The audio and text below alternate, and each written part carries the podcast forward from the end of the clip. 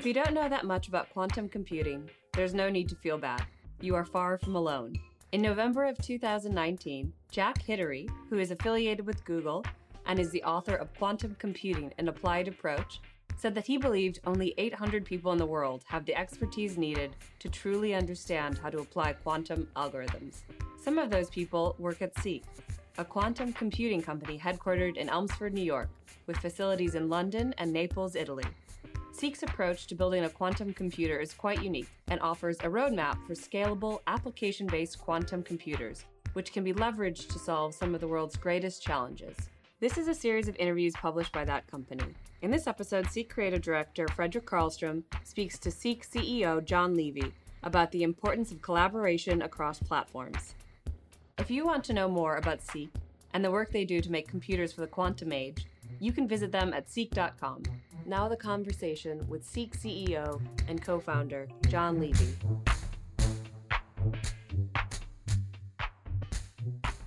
So, when did you take over the space? So, this place actually was originally going to be part of Hypres's I don't know, I think the RF unit of Hypres was going to move over here. Okay. When we decided to spin it out, they decided they didn't need the space, okay. and we were looking for space. We thought, wait a minute. Yeah.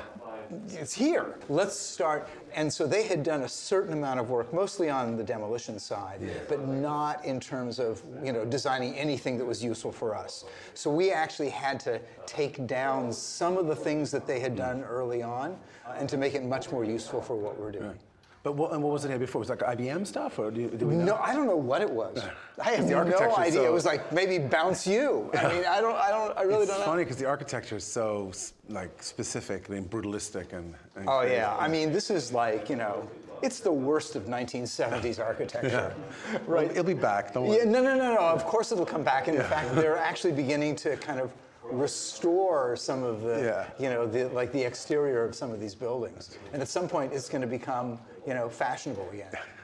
It goes we might cycle. be old by then. It goes on cycle. So it's divided into different sections. What happens in this in this room? So the idea for this is is that you know obviously we have an, an entry area, but we really wanted to have a very open kind of space and where we could have a large meeting room. And, and in fact, this was going to be divided into like three conference rooms or something like that. And I said, no, no, let's have a big open space where we can not only have customers, but we can have large, you know, company meetings and where everybody can be here and we could be connected, you know, via video conferencing to places like our UK facility and our Italian facility. So the idea was to make it feel like it was big and open, and that people could draw on the glass, yeah. and they could draw which, on the you know which the, they do, the, yeah. the, the boards and everything, and and so that you came in here and it felt you know, modern and open and collaborative, etc. So that's what this area was designed for. Different people who work here. There's obviously you do testing, you do design. How do they sort of spread okay, out? So, so let me explain. We have two facilities. Yeah. This facility is designed really for um, you know people like me, of which there aren't yeah. very many,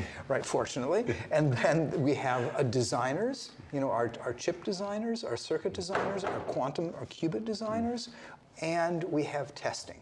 Mm. And so this facility is really about testing.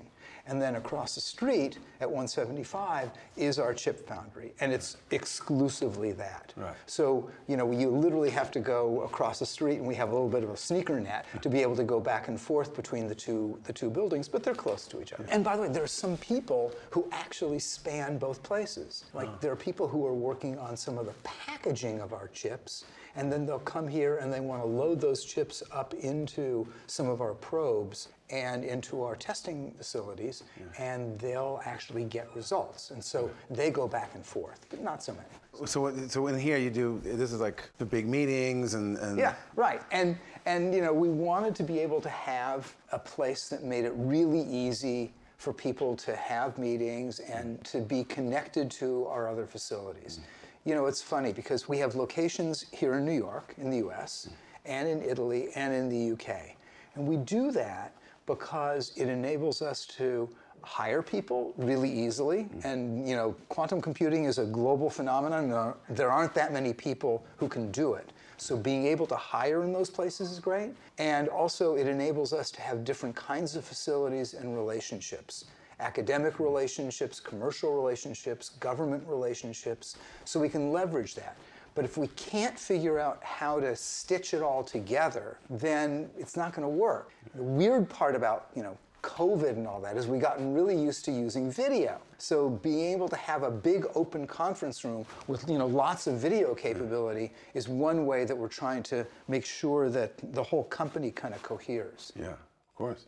So when was it started? You spun out, and tell me about that. So okay, so Oleg and I, and then a few other people mm. were at a company called Hypres, and I was the chair. Oleg was the CTO. And about 2017, we did a strategic planning process where we tried to figure out each different part of what Hypres was and could be.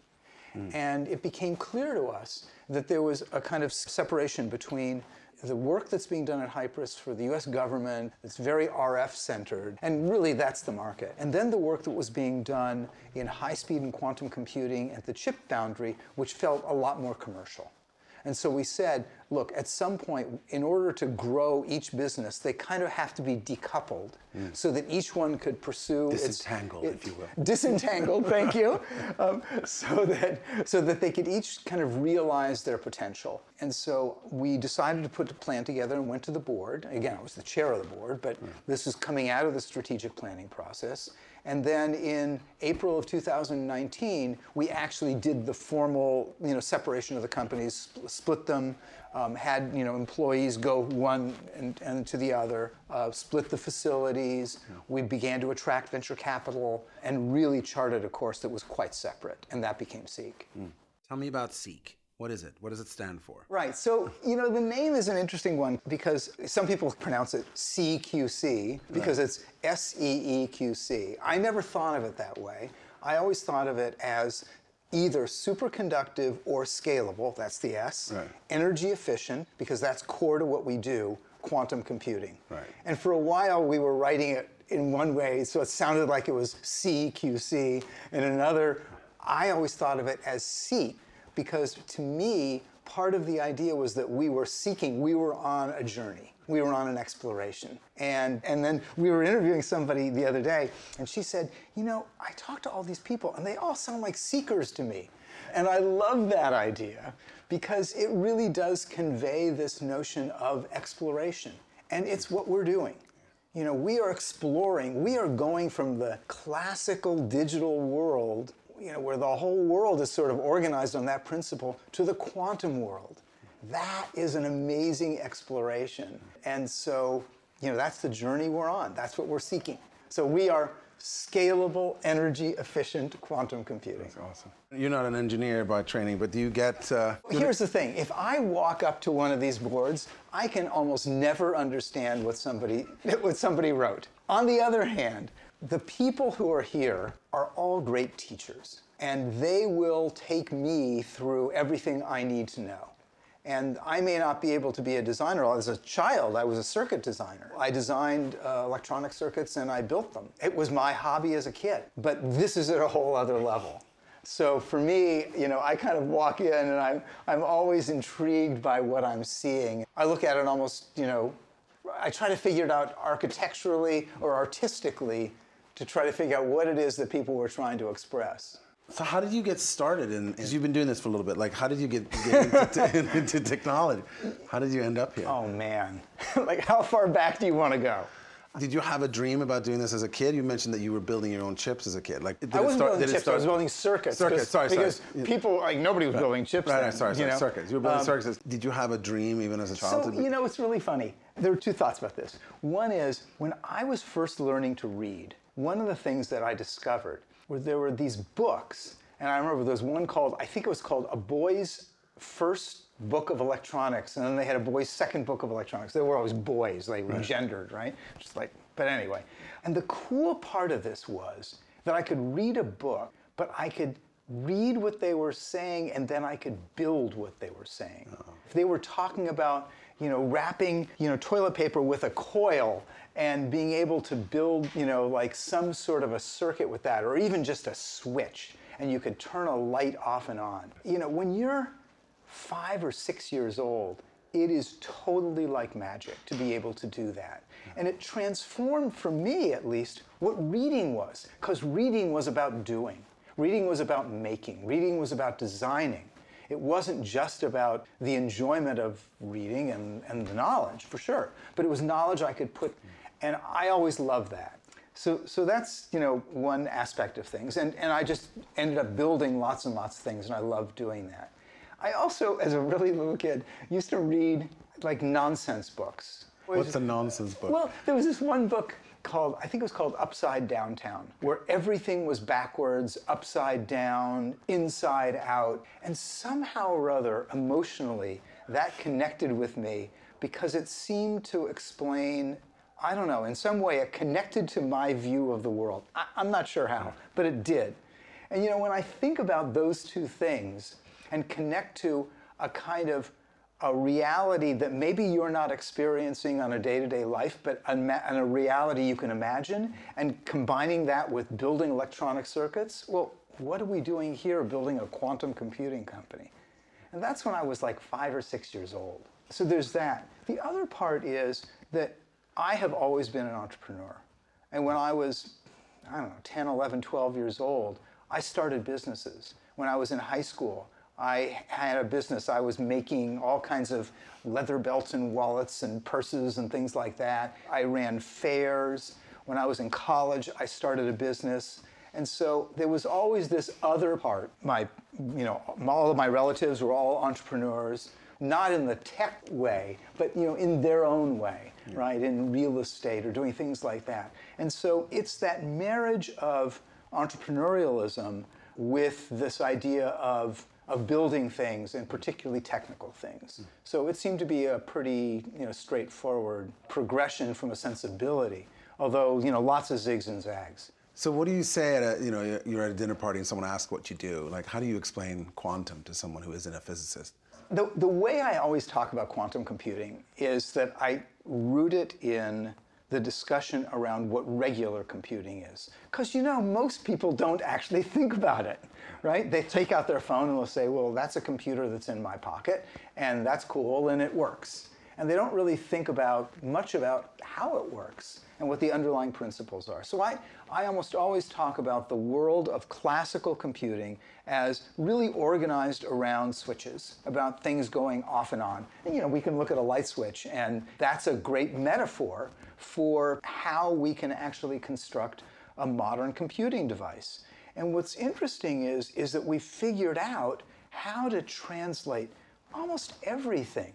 I mean, think about you know, whether it's from the early days of things like word processing and building spreadsheets to doing really complex simulations of whatever, the fact is it's all mediated through the same set of switches right? Only now we have billions of them. And you know, that's scaling, you know, linearly and growing all the time and we we're used to that. So I start there.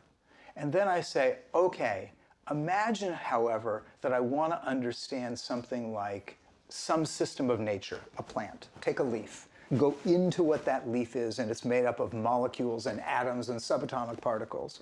And suddenly, if you think about what those things are made of, they're not made of little light switches, little switches. They're made up of these subatomic and atomic particles. And so imagine for a moment that you could build a computer that, where the metaphor wasn't a switch, but the metaphor was a, an artificial atom. Well, suddenly that artificial atom has a different relationship to that leaf, that little biological piece that we were looking at, compared to what a switch is. And if I wanted to simulate that, would I be better off simulating it with a switch or with an artificial atom, the thing itself? Mm. And when we begin to think about quantum computing, that's what we're doing. We are essentially building up a system using these artificial atoms called quantum bits or qubits, and we're building them within a computer, but it's as if we are actually building the thing itself. And we're able to do it in a really complex way that gives us lots of degrees of freedom for design work and for understanding, you know, the essence of the thing itself. And we can apply it well beyond, you know, biological and, uh, and you know, natural systems to think about, you know, man-made systems like, you know, trading and, and the optimization for logistics and scheduling and things like that. So it's a new metaphor for computing based on a core technology that's rooted in quantum mechanics, this other form of physics that we may not feel like we're observing every day the way we do with Newtonian physics, but in fact is governing everything in our, in our world, and particularly in our natural world. So, what we're trying to do is to build a computer that relates to that. Well, that is a massive change. It's a massive change.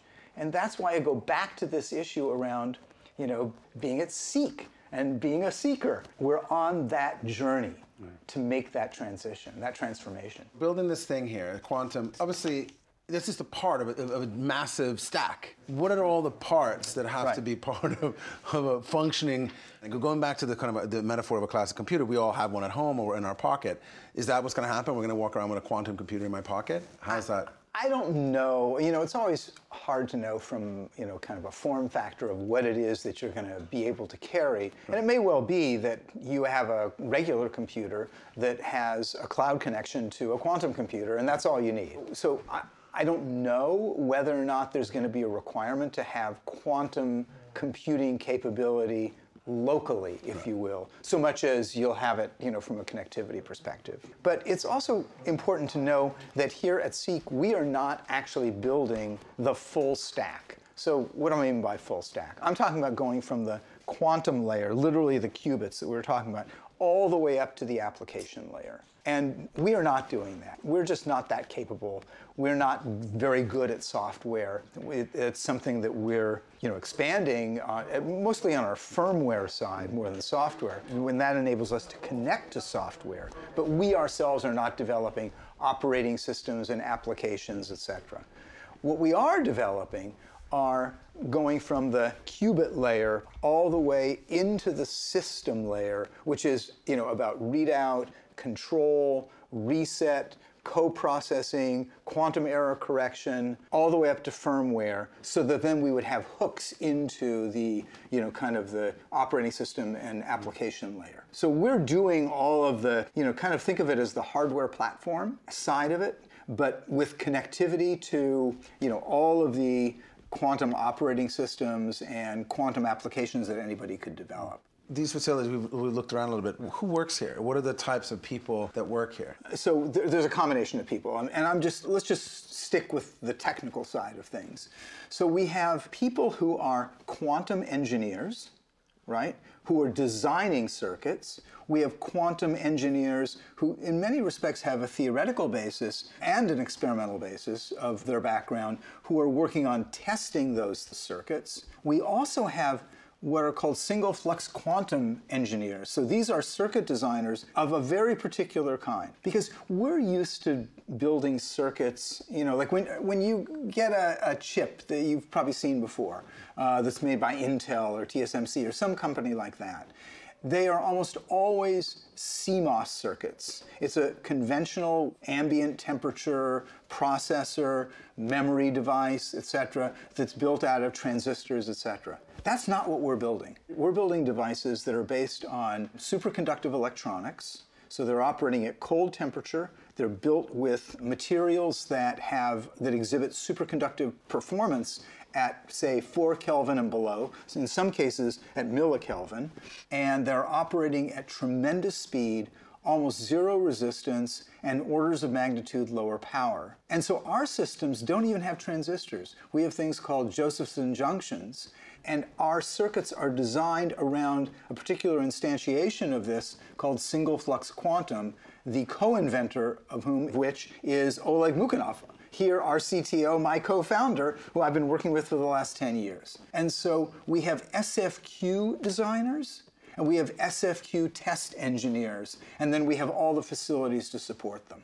So in the world of technology, there's obviously venture capital and there's software mm-hmm. and there's happens quickly and it's three months interval. Like right. you're building a company that's you know and, and, i'm sure you get asked this question all the time about like when is it commercial? When is it scale? And when, when are we you know? Right. How do you kind of think about that in terms of from a patient's perspective? How do you kind of keep your eye on the on the ball which may be 10 years away and, and kind of but how do you think about that it's true of kind of all deep tech investing in general, but when you're working on building, you know, a fundamental platform where we understand the science pretty well and we're now working on you know on the, the development the engineering aspects of it you have to have you have to you have to understand that you have to be able to communicate that and set expectation of both potential customers as well as your investors and your employees i mean everybody needs to be kind of on lockstep about that and if people have unreal expectations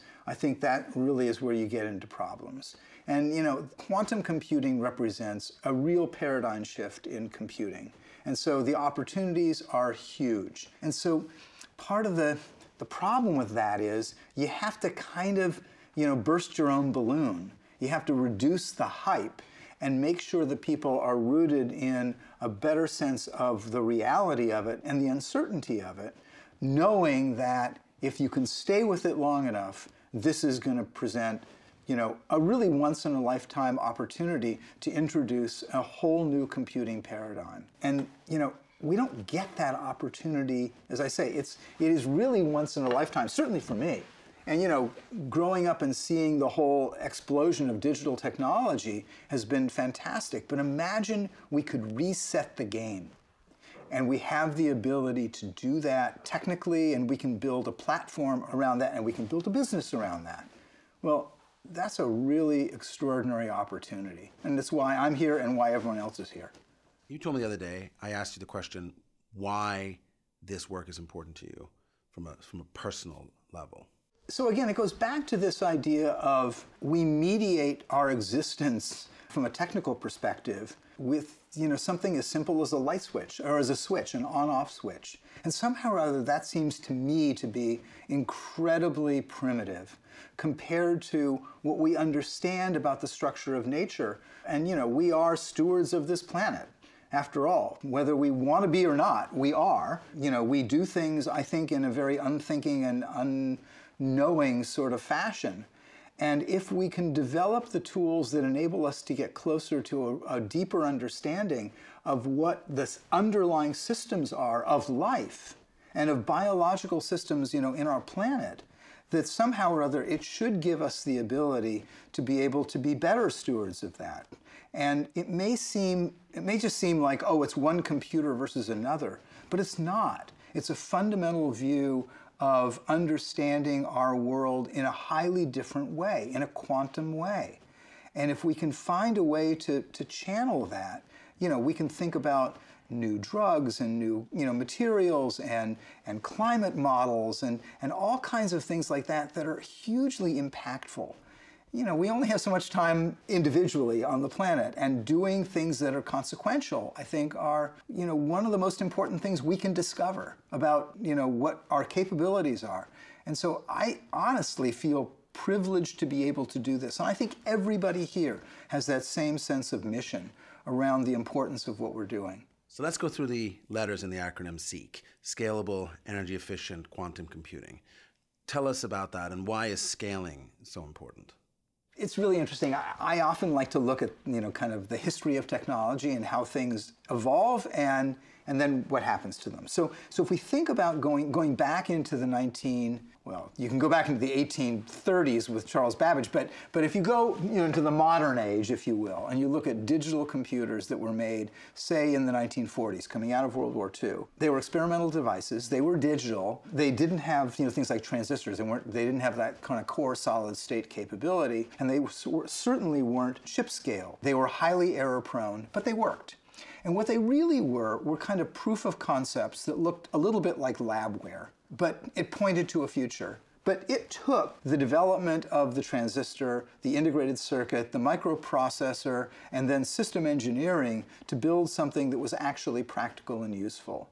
And so it was a combination of scaling that made that happen. Now, you know, some people will think that scaling in the case of, say, a classical computer is just the number of transistors. But it's not. It's around connectivity, it's around power, it's around error, it's around noise, it's around cost, it's around complexity, it's around latency. There's so many parameters that you have to consider when you think about scaling. So here we are now in the, you know, kind of the early part, if you will, of the 21st century, and we now have quantum computers that work. But they're they kind of look like labware too. They have cables everywhere and they're expensive to build, they're really complex, they're really error prone, etc. And so we need to think about how do we scale them from all of those dimensions. And we've got to think about them not just from, you know, some people say, well, it's just, you know, qubits or it's just, you know, it's just gate speed or it's coherence time or it's something like that. It's everything. And so, what we're trying to address is that fundamental problem of scaling in all dimensions. And that's what our architecture is built around. So, that's scaling. It's scaling because of cost. Obviously, if it scales, cost goes down. It has sure. to do with latency, cables, RF interference, yeah. complexity, space, energy and heat, fidelity and error, error correction, connectivity, design manufacturing, maintenance, system uptime. So that, that's just some of the ways, some of the things you need in order to scale. And you need all of those things. Right. It's like you can't just go from, well, we've solved the problem of fill in the blank. Right. So somebody could say, for example, it costs somewhere between $1,000 and $5,000 for a particular kind of cable, a special kind of cable that goes from very low temperature to ambient temperature. When I mean very low temperature, I mean like colder than the temperature of space. So really cold temperature, well, that imposes a certain kind of requirement, and that kind of cable is expensive. It's also, it has problems sometimes. There, there are actually failures in some of those things, particularly when uh, at the connector points. Well, somebody could say, well, we are working on that and solving that problem. Well, that's great, but it doesn't fundamentally alter the equation of scalability writ large for a quantum system. It just helps to resolve it in, let's call it an incremental way. So we're thinking, we have to think more fundamentally than that if we're thinking about scaling in a, in a more holistic sense. So I felt very strongly coming into this company how little I know about a lot of the things. You know, I know almost nothing about chemistry. I know very little about physics. I know not that much about material uh, sciences, uh, biology, or computer science. You know, it just it just grows on you. Do you ever feel that way that you're in this room with amazingly smart people and just a realization how little we actually know? I think part of it is to A, embrace the idea that I can't know all of those things, no question. I'm forgetting just me, no one right. can. And two is saying that they're to limit what my expertise is and then say, look, there are other people that do this, know this, and do this a whole lot better. Let's talk to them. Let's bring them in. Let's partner with them. Let's learn from them. Because you're right. This is, you know, we can talk a lot about SFQ readout and control of a you know, superconducting qubit quantum computer. And, and we can all here go pretty deep on that. But when we start talking about you know, a particular algorithm for, for quantum chemistry, well, that's just not what we do or know. However, we do and know companies that are great at that. And so, you know, there's very much a notion here of A, focusing and sticking to our knitting, and B, collaboration. I mean, a lot of collaboration. We collaborate with companies, we collaborate with academic institutions. You know, you visited Chalmers in, in Sweden, but we're doing work with the University of Maryland, we've done work with, with Syracuse and with, with other groups, and we're doing something with, you know, upstate in Albany, and then we collaborate with governments. So we're working with, you know, Innovate UK, we're working with the Department of Energy, we're working with, the, you know, Air Force Research Lab, we're working with, in Europe, with, with a number of consortia. And so, you know, it's, it's really about building out that collaborative infrastructure uh, and learning from each other. Is that typical? Because obviously technology and there's patents and there's secrecy and there's you know because you seem like SEEQC seems like a very collaborative place. Like has right. that always been your thing? You've always been a collaborative man. You know, it's really a balance between about having deep expertise in a very narrow area that we hope is you know highly leverageable and important, and making sure that we're really, really protected on that and that we're considered to be kind of the world leaders in that area and reaching out and collaborating with other people. This is an area, as I mentioned before, where people are still working out the science of it. It's still evolving. And so, you know, we're constantly reading papers. And in fact, every Tuesday, We have internally somebody presents a paper that they've read that they think is, you know, important for what we're doing so that we can continuously learn. And sometimes, if it's so important, we'll actually talk to those people and set up some form of collaboration because we know that that's how we have to do it. This is not something that's going to be done by any one company. This is, you know, quantum computing. It's so funny. Technology is often, and particularly in the venture capital world, thought of as kind of like a winner take all idea, right? Or maybe there again, it's a duopoly or something like that. And with quantum computing, it is an entire ecosystem. There are going to be chip companies and memory companies and system companies. And by the way, various kinds of system companies and operating system companies and application companies and you know networking companies and and it's going to go on and on. People and, make the cables. Eh, people who make the cables. People who make the digital, you know, dilution refrigerators. People who are making, you know, test equipment. I'm telling you, it is an entire ecosystem, and we all need to work together. You know, for example, a dilution refrigerator. You can go out and buy a dilution refrigerator from, uh, you know, one of a couple of companies. But the fact is, is that we are developing a system that has very different requirements. In fact, it imposes fewer requirements on the dilution refrigerator side. So we want to simplify it, whereas other companies want to make them, you know, bigger and better and more complex. And so we need to collaborate with those dilution refrigerator companies who are trying to figure out what they should be building. Well, what are they building for us? And then what are they building for the companies that need the you know, biggest, baddest dilution refrigerators on the planet? So there's, there's a lot of collaboration that's required to make this work. And again, we're not full stack. So by definition, we have to collaborate with operating systems companies and application developers, for sure. We talked about what the S stands for. Let's talk about the E, energy efficient. The double E. The double E, exactly. Right. So we talked about scalable, we talked about superconducting, I think we understand. The energy efficient. Let's talk about that a little bit. You mentioned yeah. that it was on it's on a macro level and on a system level. Can we can we talk about that? Yeah, so let's just talk about, you know, energy efficiency and how we think about. It. So one way to think about quantum computing is to think about the number of states that are available, the zeros and ones that are available to you when you're actually doing, you know, calculations and, and when you're trying to scale the system. And what's interesting about quantum systems compared to classical systems, classical systems, they scale linearly. So for example, if you're Intel and you're trying to build chip, and let's say it starts off with 10 billion transistors, uh, and you want to double the power of it, roughly speaking, you need to build out 20 billion transistors, right? So it, it scales linearly. Quantum computers, by contrast, scale exponentially.